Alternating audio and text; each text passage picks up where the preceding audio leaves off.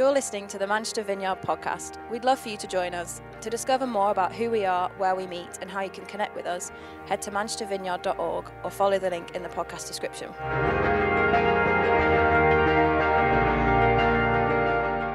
I need to start with a little confession. That board game evening was. Um, there's one game you can play called uh, Werewolf, which is like Mafia for those of you that have played that. And sounds wrong now, but the, the aim of the game is basically lying and being a good liar. And um, I, realised I'm particularly good, gifted at lying. Um, so that confession's out of the way. Hopefully, nothing I say today is a lie. Um, but for those of you that were questioning my integrity on that evening, that was the aim of the game. But I just I want to start with a bit of a, a movie spoiler this morning. Um, I, I just want to jump to the end of everything that I'm going to say and um, tell you tell you the ending. And um, this morning, as with any other time that we come together like this, we're going to spend some time waiting at the end for what we'd call a ministry time. We always and we must be a people of the presence. We're people of the presence, like Moses and Israel in the wilderness. The only thing that should distinguish us and make a difference from all the other people on the face of the earth is the presence of God with us. And the what, what makes us the church? Well, it's the manifest presence of God among us. And we don't want to ask God to bless um, what we're doing. We need to see what He's doing and to get on board with that and to learn from it, to work with it, and to see Him bless it. The Spirit is given as a deposit guaranteeing God's goodness to come. It says 2 Corinthians 5 God Himself has prepared for us this and a guarantee as a guarantee, He's given us the Holy Spirit. It's the assurance of His presence with us. It says in 1 John 4, and God has given us His Spirit as proof that we live in Him and Him in us. And therefore, He speaks through one another because He lives within us. It says 1 Corinthians 12, uh, but our bodies have many parts, and God has put each part just where He needs it. He uses us, He forms us together to guide us, to help us understand the gifts that He places among us. 1 Corinthians 2 says, And we've received God's Spirit, not the world's Spirit. We've received God's Spirit so that we can know the wonderful things God has freely given us. And to empower us to impact those that are around us that don't yet know Him. And asking God to pour out His Spirit among us is quite a bold thing to do. It's um, quite a direct request that we're longing for the Spirit among us to do the works that the Father would long to, to do, to, to be the fire among us that would propel us to do all that He's placed on us and to, to call that out in us. And I guess there's no, there's no magic words. We have to actually expect that the Spirit of God would move among us and would accept our invitation, come Holy Spirit. Otherwise, it's a bit like standing in your house and saying, come on in, without actually opening the door and letting somebody in. I've, I've spent most of my life, uh, every, and every, every and any opportunity, I would say, virtually since I gave my life to Jesus, saying, come on in. The, not just I'm going to say that, but I'm actually going to open the door and allow you in. Do whatever you want. Heal me, free me, empower me, mold me, shape me, speak truth over me, break lies off of me, remove the selfishness, the pride, the fear, the anxiety, the previous bad behaviors, the corrupted ways at times in thinking that I've inherited some of the lies that I've believed or spoken over myself, the lack of awareness of my full of identity of who I am in Jesus. Father, do whatever you want. Come, Holy Spirit more in my life. Fill me afresh where I've leaked. Is that we kind of sang it this morning, in your name I come alive. The resurrected King is resurrecting us if, if we allow him. Do you see what I mean? And I guess our job as followers of Jesus or those that are learning to understand more of him is to, whether we've decided to follow him or not yet, to allow him in, to give the Spirit of God permission to move in our lives. And that really is the first step of what Galatians 5 talks about learning to live a life in the Spirit. We learn to allow Him in more. That the, the Bible says when we're aware of God's presence, we become responsive to that presence in our lives, and He'll begin to change us on the inside out. amazing. As the Spirit shows us the love of the Father, we can learn to serve the Spirit of God rather than our own cravings and our own desires. And we start to learn to walk in love, joy, peace, patience, kindness, gentleness, self control, and so on. And we, we believe that is, that's so precious to us as, as the global church, but so precious in the vineyard. We believe that God works from the inside out. He's not demanding a new moral character overnight, but rather He's gripping our hearts and changing our desires to um, align with His in ways that we cannot change ourselves. Now, who wouldn't want that? Honestly, who are desperate for that? So that's kind of my movie spoiler. I think we're going to end by doing that. We're going to ask the Spirit of God to come and do what He does, and I'd encourage you to respond to that. And over the weeks and months, I'd say the more you do it, the more you'll change. You, you don't necessarily see it in the moment, but what am, I, what am I saying? Just waiting on the Holy Spirit is going to change you. Yeah, I believe the power of God is in the presence of God, and His Holy Spirit is God's change agent, and the infilling of Him alongside our active choice and cooperation to long to be discipled, you'll see more tolerance for your children. You'll see less aggression, you'll see a greater stillness, you'll see a desire to share and show the love of Jesus with those around you. You'll align to what God has for you with some of your attitudes and behaviors. There'll be less worry, there'll be a growing love for one another and community among us, you'll have greater depth in your relationships. So, I, we could go on and on and on. So many things. The Spirit of God is longing, longing to break into your life. And I guess my question is will, will you open the door? You, you wouldn't even recognize who I was 15 years ago. And I think the best news for you guys is honestly, he's not done with me yet. There's, he's still got more to do. I'm, I'm not who I'm going to be. And I'd, I'd, encourage you the same. Don't shy away from it. Don't run from it. Don't hide from all He's longing for you. Don't tire of responding to the presence of God. Run into His arms, desperate and hungry for more that He has. And that doesn't matter if you've decided to follow Him or not. I'd, I'd just say, honestly, don't leave today without fully opening yourself up to the presence of God as, as far as you know how. Now, that's that's that's the the movie spoiler, I suppose. If you've never done it, I'd say do it. If you've done it before, I'd say do it again. If you've done it for a long time, I'd say keep doing it. The, let the Spirit of God lead us in, into truth. So I've, I've, I've sport, sport the movie slightly, but if what I want to do before I jump in today is just give you context for what I'm about to share this morning. I was brought up in an incredibly conservative church. Now, if some of you are familiar with conservative churches, it's potentially slightly more conservative than what you're currently thinking. So, on, on, we'd go to this church, and on a few occasions, like a baptism or something, um, people who didn't normally come might come to, to church with other people who weren't used to the protocols of that church that we were in. And I remember um, this lady, Eileen, of course she's called Eileen. she's like, come on, Eileen. Anyway, um, it, there's this moment in worship. Now, we just worship, but to give you the context of the worship in that church, it was like a stand up, sit down, say a prayer in between um, style of worship. No drums. Please, no drums. That was wrong.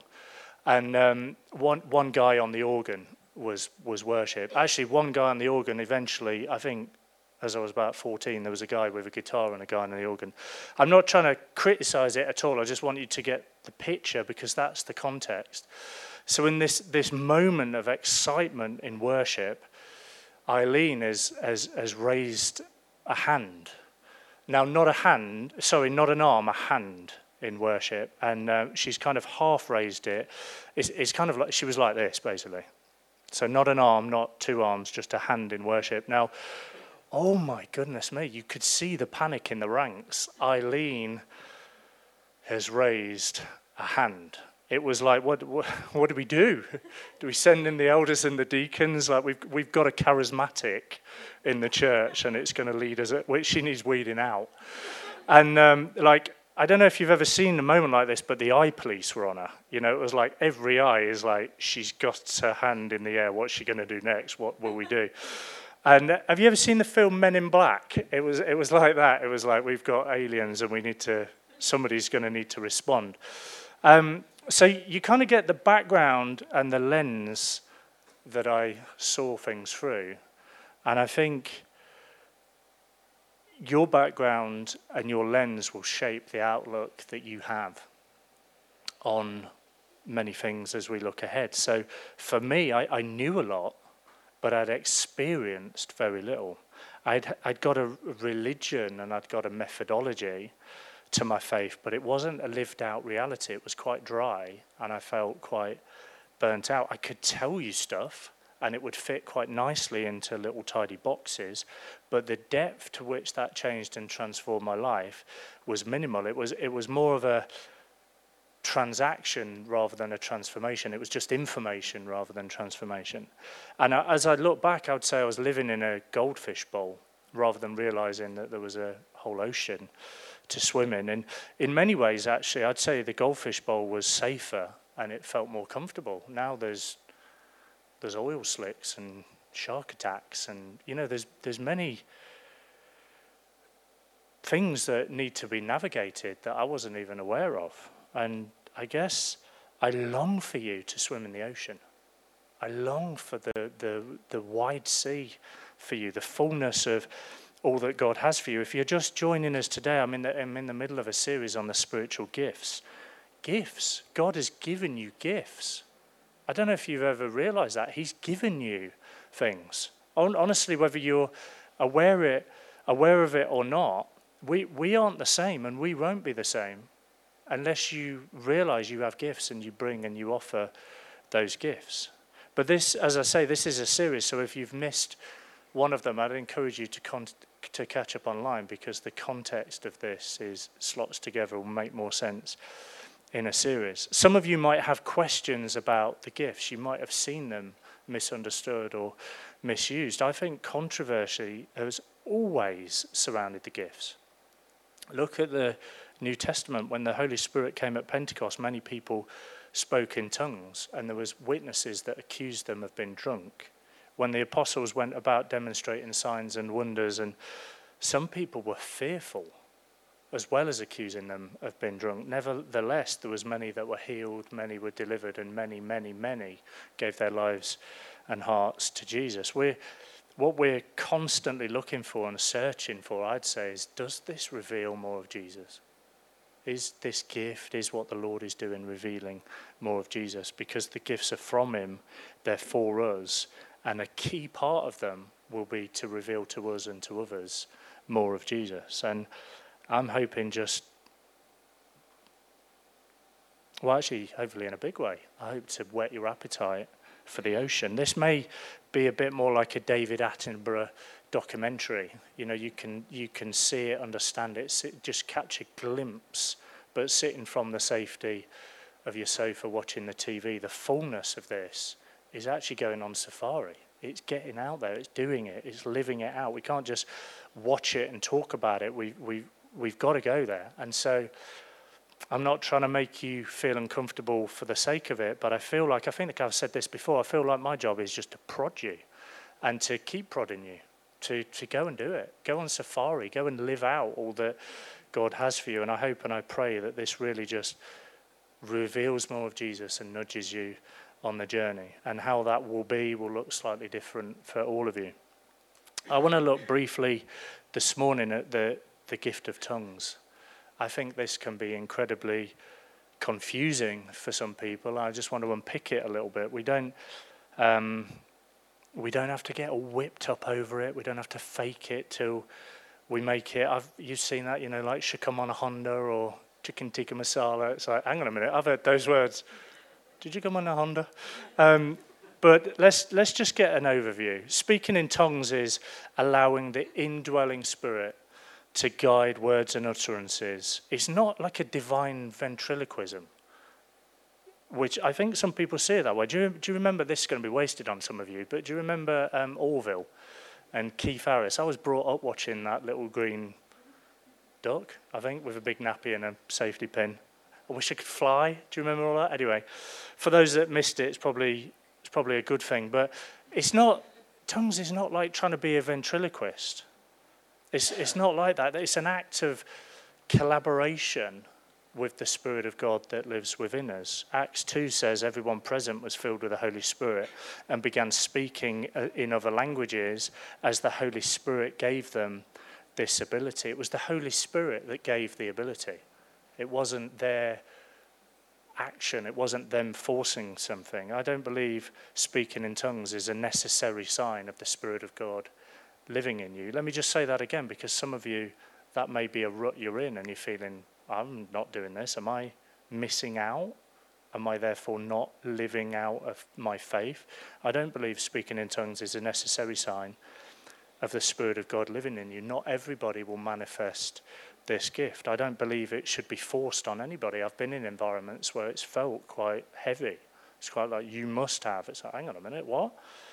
This this is the only gift of the Spirit, I think, that I would say um, can edify and build you up when you're on your own. The others are things that you give away that grow and are exercised in the giving and they're for the benefit of others. That's not necessarily the case with this one, although is also the case, but this one benefits you also when you're on your own. Now, we're not going to cover everything about tongues today. I just want to give a quick snapshot in the most practical way that I think will be helpful. I would say the main purpose is edification, whether that be for the individual or for the church, it's edification. Now, maybe it is for some of you. I don't think edification is that familiar a word anymore. It's not something we really use. But what it really means is, is the building up, it's the strengthening of either yourself or, therefore, in use of the gift, the church. Who wouldn't want building up or strengthening? I'm desperate for that. 1 Corinthians 14:4 says a person who speaks in tongues is strengthened personally. This brings a personal strength in your relationship and in your faith. Jude 1:20 says, "But you, dear friends, must build each other up in your most holy faith. Pray in the power of the Holy Spirit." Within that building up, I'd also say it's really helpful in times of spiritual warfare. I'd say I've personally, on many times, cried out to God in a place of pain and confusion or time of season of hurt from upbringing or whatever it might be. And there's almost this deep roar that can come from within. Times where I've felt beyond human words, and it's given me a spirit connection. It's given me an overflow that has then at times led to human words to express myself, almost a, a dipping between tongues and, and, and an English language. Psalm 42, verse 7 says, Deep calls to deep in the roar of your waterfalls. I've, I've seen that sense of tongues almost been this depth of a cry, of a yearning, of a longing that takes you beyond where you even have natural words for it. Romans 8 says the Holy Spirit helps us in our weakness. For example, we don't know what God wants us to pray for, but the Holy Spirit prays for us with groanings that cannot be expressed in words. And the Father who knows all hearts knows what the Spirit is saying. The Spirit pleads for us believers in harmony with God's own will. Tongues can be something that allows a language to come and allows us to pray and, and can be used in praying for wisdom where we don't have natural words for it. Personally, I'd say in times of ministry that I've been in, some of that interceding or that groaning has related to, without a doubt, pains or past emotional traumas or things I've experienced which have released an inner pain to the point where previously I'd suppressed it and it's come out in those times. Now, there's, there's other things I'd say wider than just edification. The purpose of tongues is not just to build up and to edify. 1 Corinthians 14:22 says, "So you see that that speaking in tongues is a sign not just for believers, for, but for unbelievers. Tongues is a sign of the kingdom, it's a signpost of the kingdom. Acts 2:12 says a very similar thing. It says they stood there amazed and perplexed. What can this mean? They asked each other. Another purpose of tongues, 1 Corinthians 4 2 says, For if you have the ability to speak in tongues, you will be speaking only to God. It's, it's, a, it's a speaking to God, it's a communication vehicle for interacting with God. And if it's interpreted, I would say it will either be praise or um, prayer addressed to Him. It can often be something that triggers another gift. I've often found that I would lean into tongues when I'm praying for somebody, not sure what I might pray. And sometimes out of nowhere, I just have a word of knowledge or some, a prophetic sense that would be on the tip of my tongue. Now, I'd, I'd definitely say it's not a substitute for thinking, it's not a substitute for analysis or clarification, but it does allow us to move beyond human reason. I'd, I'd say and I've heard many people say this, they could be just walking sometimes down a street and their hearts would leap. There would be like a compelling in their spirit that I'd have an outburst for tongues for somebody or something, which may be even a response or an act of compassion or just an outpouring of praise, uh, which can then lead to. Um, to an insight. It could word to lead to a word of knowledge or just a sense or response where then you have an opportunity to step out in faith and, and to discern whether or not to engage with somebody around you. I, without a doubt, would say tongues is used for praise. It's the overflow of a love language when words don't seem adequate or you don't simply have the words in that moment. I think we see this in, in Acts 2. It says, and we all hear these people speaking in our own languages about the wonderful things God has done. Acts 10 says similar, for they heard them speaking in tongues and praising God. There's, a, there's an overflow of praise that it's kind of purposed for. Now, they didn't know in those passages that they were speaking in tongues or a language that somebody else might be able to discern. I've, I've heard not lots, but I've heard a few times where people have intentionally spoken in tongues to, and, and what they've spoken has been fluent in the language of the person around them. Uh, if they're not able to speak the language of the person around them, they speak in tongues and it's been fluent to the people around them. A number of years ago, I was staying with um, Steph's some of her family, we were staying at a grandma's house, and Steph's mum is um, German, and therefore it's fairly obvious to say, that her grandma is German. So we're out in Germany, and Steph and her family have gone out for the day, and I'm left at home alone with just Steph's grandma. And I'd learned a few words in German, as, as you kind of do, just to get you by, like, but real simple stuff. So I'm like, good night, good morning, um, no thank you, I'm full, yes please, I need some more food. So um, then I've got no idea why you just, you always know some things that you just don't need to know, don't you? I could say things like, um, probably more fluently than that, like, oh, you're wearing slippers, or there's the duck pond, you know, that kind of thing, like, what? Um, then I've got the essential one nailed. I'm like, yes, please, I would like profiteroles. So anyway, in the space of, I don't know, like 30 seconds, maybe a minute, I've exhausted my German and I'm sat on the sofa with Steph's grandma with the TV turned off as looking at each other, knowing that Steph is out for at least another three hours, thinking like, what do we do now? and um, I've had one of those moments. I don't think I've ever had another one like it or one previously to it, where I just sensed the presence of God in that moment for that conversation. Now we're trying to, we were trying to talk, which I don't know if you've ever had a conversation with somebody where all you really know is how to say yes, no, please, good night, can I have some profiteroles? It, it just doesn't go that well. So we're having this conversation, and um, language was a clear barrier. And I blurted out in English, I need to talk to you about Jesus, which just, I mean, it's fine. You can say that to somebody who doesn't understand because she didn't think it was weird because she didn't know what I said. So we've had this back and forth conversation for, I don't know, maybe 10 minutes, where then I just spoke in tongues. Um, not a word of English. I just said, I need to talk to you about Jesus. And I just spoke to her for 10 minutes in tongues. And um, I'd love to say I spoke fluent German. I know enough German to know I didn't. Um, and I know enough from her reactions that I definitely didn't.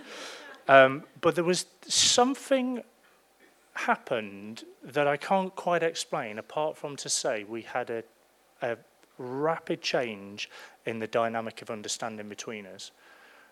That we were communicating, not in English or German or tongues, but the, the presence of God was phenomenal to the point where we both ended up in tears and we were both using the word Jesus repeatedly. I, I will never forget it. It was a profound moment. It changed my whole understanding of tongues and its use. I'd, I'd say yes, they're for personal edification. Yes, they're for the edification for the building up of the church. But tongues can also lead us into places of faith and kingdom advancement, way beyond natural understanding. And I just want to zoom in a little bit on the gift of tongues. Let me define what I mean. I think this is the best definition I could find. It says tongues being the spontaneous, inspired utterance by the Holy Spirit, where the normal voice organs are used, but the conscious mind plays no part. The language spoken or sung is entirely unlearned by the speaker. Let me just read the passage. I want to anchor that around. It's uh, 1 Corinthians 12, verse 4, and it says this There are different kinds of spiritual gifts, but the same Spirit is the source of them all. There are different kinds of service, but we serve the same Lord. God works in different ways, but it's the same God who does the work in us all. A spiritual gift is given to each of us so that we can help each other. To one person, the Spirit gives the ability to give wise advice, to another, the same Spirit gives a message of special knowledge. The same Spirit gives great faith to another, and someone else, the Spirit gives the gift of healing. He gives one person the power to perform miracles and another the ability to prophesy. He gives someone else the ability to discern whether a message is from the Spirit of God or from another spirit. Still, another person is given the ability to speak in unknown languages, while another is given the ability to interpret what has been said. It is the one and only Spirit who distributes all these gifts. He alone decides which gift each person should have. The gift of speaking in tongues, unknown languages, as it refers to it there, was a, was a great debate and concern for the Corinthian church because the use had, had started to cause division and strife in worship. Speaking in tongues is a legitimate gift of the Holy Spirit, but the Corinthian believers were using it as a sign of spiritual superiority and were lording it over people rather than using it as a means to spiritual unity. The, the gifts are beneficial when they're used properly to help to benefit everyone in the church. Now, I'd say that's true of all of them, not just the gift of tongues. That, that's definitely the case for all of them. We should not exercise them to make ourselves feel good for our benefit, for the blessing and for the unity and for the love of those around us. Now, let's just pick up a, another passage. I want to have a look at 1 Corinthians 14, slightly longer passage. I don't want to lose you with it, but I think it's important. I'm deliberately not going to put it on the screen.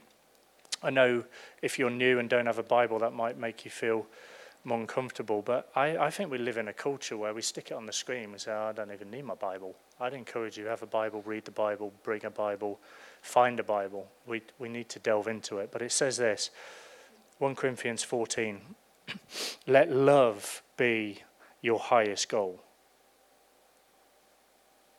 But you should also desire the special abilities the Spirit gives, especially the ability to prophesy. For if you have the ability to speak in tongues, you will be talking only to God, since people won't be able to understand you. You will be speaking by the power of the Spirit, but it will, will all be mysterious. But one who prophesies strengthens others, encourages them, and comforts them. A person who speaks in tongues is strengthened personally, but one who speaks a word of prophecy strengthens the entire church. I wish you could all speak in tongues, but even more, I wish you could all prophesy, for prophecy is greater than speaking in tongues. Unless someone interprets what you're saying so that the whole church will be strengthened. Dear brothers and sisters, if you come if you should come to you speaking in, sorry, if I should come to you speaking in an unknown language, how would that help you? But if I bring you a revelation or special knowledge or prophecy or teaching, that will be helpful. Even lifeless instruments like the flute or the harp must play notes clearly, or nobody will recognize the melody. And if the bugler doesn't sound a clear call, how will the soldiers know they're being called to battle? It's the same for you. If you speak to people in words they don't understand, how will you know what they're saying? You might as well be talking into empty space. There are many different languages in the world, and every language has meaning. But if I don't understand a language, it will be a, be a foreigner, foreigner to speak to someone who speaks it. And the one who speaks it will be a foreigner to me. And the same is true for you. Since you are so eager to have the special abilities that the Spirit gives, seek those that will strengthen the whole church. So, anyone who speaks in tongues should pray also for the ability to interpret what has been said. For I pray in tongues, my spirit is praying. But if I don't understand what I'm saying, what use is it? Well, then, what should I do? I will pray in the Spirit, and I also pray in words I understand. I will sing in the Spirit, and I will also sing in words I understand. For if you praise God only in the Spirit, how can those who don't understand you praise God along with you? How can they join you in giving thanks when they don't understand what you're saying? You will be giving thanks very well, but it won't strengthen the people who hear you. I thank God that I speak in tongues more than any of you. But in a church meeting, I would rather speak five understandable words than and to help others than ten words in an unknown language. Dear brothers and sisters, don't be childish in your understanding of these things. Be innocent as babies when it comes to evil, but be mature in understanding matters of this kind. Paul's words there to the Corinthians about tongues and prophecy, I'd say I have so much to say to this generation. Many followers of Jesus, I think, struggle to understand, to discern, to even know the purpose of tongues. Paul would clearly say, I would say, don't put down those that don't speak in tongues. And those who do speak in, sorry, those that speak in tongues shouldn't look down on others, and those that don't shouldn't have this issue or this regret with others or put others down. Paul makes a few points about speaking in tongues. Firstly, he says it's a spiritual gift from God, it's a gift. Secondly, he says it's a desirable gift, even though it isn't a requirement of faith. And thirdly, he says it's less important than prophecy and teaching. And as followers of Jesus, what does he really say? He says, Oh, we need unity and we need love. He starts that passage by saying, Let the highest goal be love. Let love be your highest goal. The enemy is not each other, as it sometimes can be. The enemy is the sinful world, Satan, and our selfish, sinful desires. Although Paul himself speaks in tongues, he stresses that prophecy, by which saying that he means preaching or the teaching of the word, is more important because it teaches, it admonishes, it benefits the whole church. Well, speaking in tongues primarily benefits the speaker only. Paul would encourage us, I think, stay in tune. Stay in tune with the Spirit, with his message of comfort, of encouragement and edification, that that would be among us. But we have to make sure our actions and our attitude and the way we live lead us into a place of love and encouragement and edifying us all. In this passage, Paul, I think, he, he confronts the self orientated use of tongues. We've got, we've got to be careful not to pursue self development, things that just benefit us at the expense of the broken, the lost, the, those who are on the edge. When we give too much attention to our own needs, to our ideas, and to our spiritual expression, we, we start to push aside the Spirit's true desire and we abandon those that need encouragement. I think that would be a good warning to us all. Paul's advice is to make encouragement and edification of others the highest goal. Now, this passage, I think, if we allow it, could be a real challenge to us, not just in the context of speaking in tongues, but far wider. Whenever we give too much time or attention to our needs, our desires, or our spiritual expression, we push aside the Spirit's true desire and we abandon others who are in need of encouragement. Now, what, what I just said there, I think, takes us against the tide of, of the current culture because we, we live in a time, it's probably always been this, but I see it more so, it's just me, me, me, me, me, me, me, me, me, my needs, my wants, my desires, my way of worshipping, my relationships that will meet my needs on my terms. And the, the message of the kingdom is just the absolute opposite. It's come and die that you might live, come and give up that you might find that you have. If, if you want to be first, you need to realize you need to come last. Now, I know I'm over expanding the passage and the context of what it's saying, but I think it's important because I'm not over expanding the theme or the context of, of the heartbeat of the kingdom. And I think it's a, it's kind of a, well, it came to me, it's just a timely reminder do I come to church for me or do I come for you? Do I go to small group for me or do I go for you? Would, would God ever say of me, Paul, you you worship me with your lips, but your heart is far from me? I hope not. Do I spend time with people for what I can get or for what I can give? I know I've I digress slightly, but I, as I read that, I was like, there's a, there's a challenge in this, not just for tongues, there's a challenge in this to a much wider application of we can get lost in the me, me, me. And none of this is for us. It's always for the benefit of others. And that, that I think takes a, takes a sacrifice. Okay, apart from that slight digression, we've kind of looked at the benefit of tongues. Let's just look at the receiving of it, because I think this again is often an element of confusion. If with the gift of encouragement, how do you get it? Well, you just start encouraging. If with the gift of giving, what do you do? Well, you just start giving. What, a, what about tongues? How, do, how on earth does this work? Well, I think the gift was first given with the anointing of the Holy Spirit, and I would say it's absolutely no different now if a gift can be, I would say, as a gift, it can be received simultaneously when people first give their lives to Jesus. I think I've seen that a few times, but I'd say it's fairly rare. I'd say normally it's, it's subsequently, it's a later date, often comes with a fuller and wider understanding of what it is and why the Spirit might even give it, times like this. I'd say there's, there's definitely a there can come the full realization of that being even a desire in somebody. Matthew 7 says, Ask and it will be given to you. If you're not asking for it, it might not be a gift that is given to you. Matthew 7:11, how much more will your Father in heaven give good gifts to those who who ask him? So let's just be really practical about this. I'd say it it can um, be helpful to use or to exercise the gift in singing.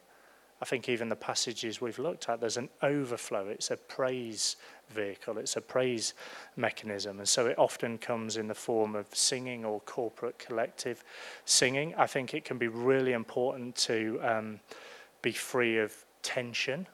Sometimes we, like I've just seen that people try and get a bit tense about this one. It's like trying to conjure something up. The, you know, the mindset of like, she come on a Honda, chicken tikka masala. It's like, well, we're trying to we're trying to fake something. We're trying to make something that isn't here. It's like learning a new language, and I guess you go to a depth that you discover with a new language. At first, it can be a bit clunky, it can be a bit repetitive. It's almost a, a baby speak, but more words come in the in the longer term that are then added to your vocabulary as you learn to, to speak out a new language. And for, for some of you, that might just pour out don't think that necessarily has to be or needs to be the case. Even if it does, it may not then at subsequent times.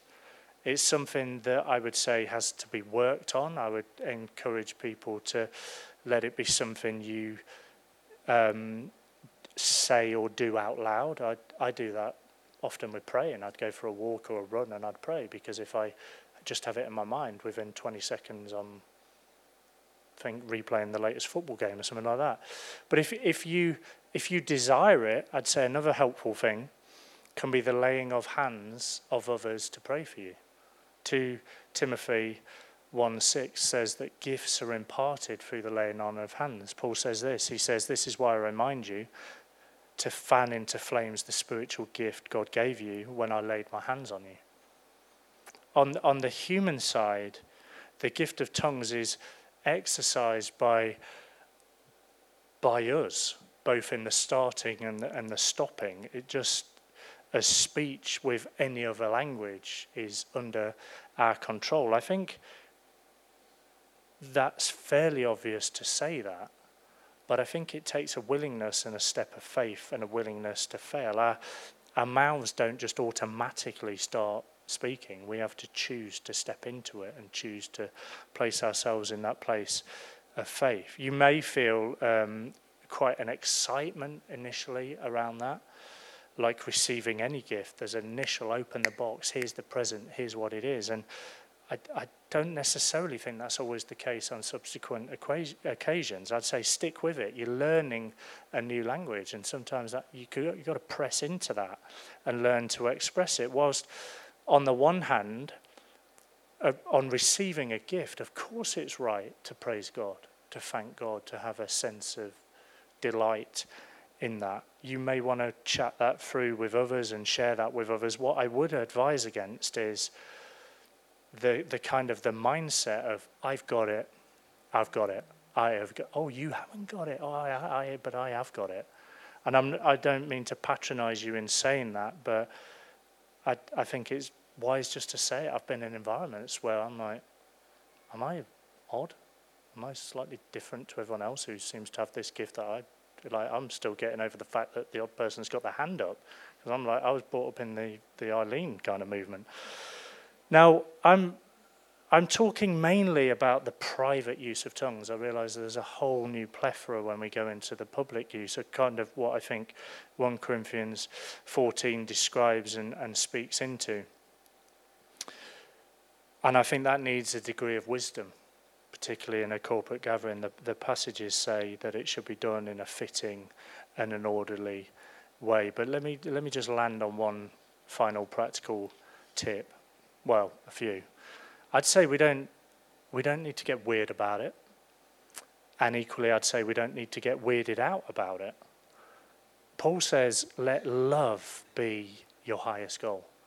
Let love be the highest goal among us? Would that be the driving force and factor of all of the gifts among us? Equally, I do want to encourage you to step into this. Paul says, I wish all of you could speak in tongues. I wish you could. That's the, that's the overflow and the yearning of his heart. He sees the, the personal benefit. He sees the edification. He sees the times of joy where just there's an outpouring of praise, and he sees the depth of challenge and struggle and persecution and hardship. I, I guess when he's in prison or is when he's been stoned or when he's up against it, tongues would have just been an overflow that would have brought him an edification in his spirit, crying out, and the depth would have cried out. He says, I wish all of you could. I believe this would be, I believe this would be of great edification to you, a great building up to you personally, and therefore a building up to us as a church. All of that said, and not wanting to dampen our enthusiasm or to stifle the spirit or land or end on a negative.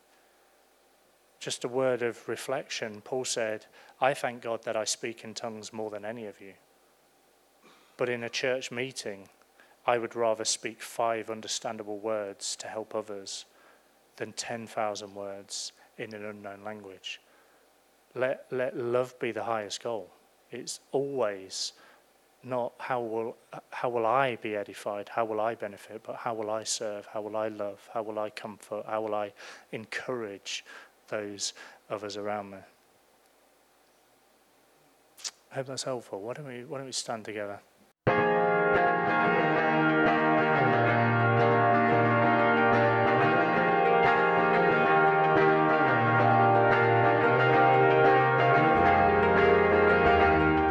Thanks for listening. To find out more, head to manchestervineyard.org or follow the link in the podcast description.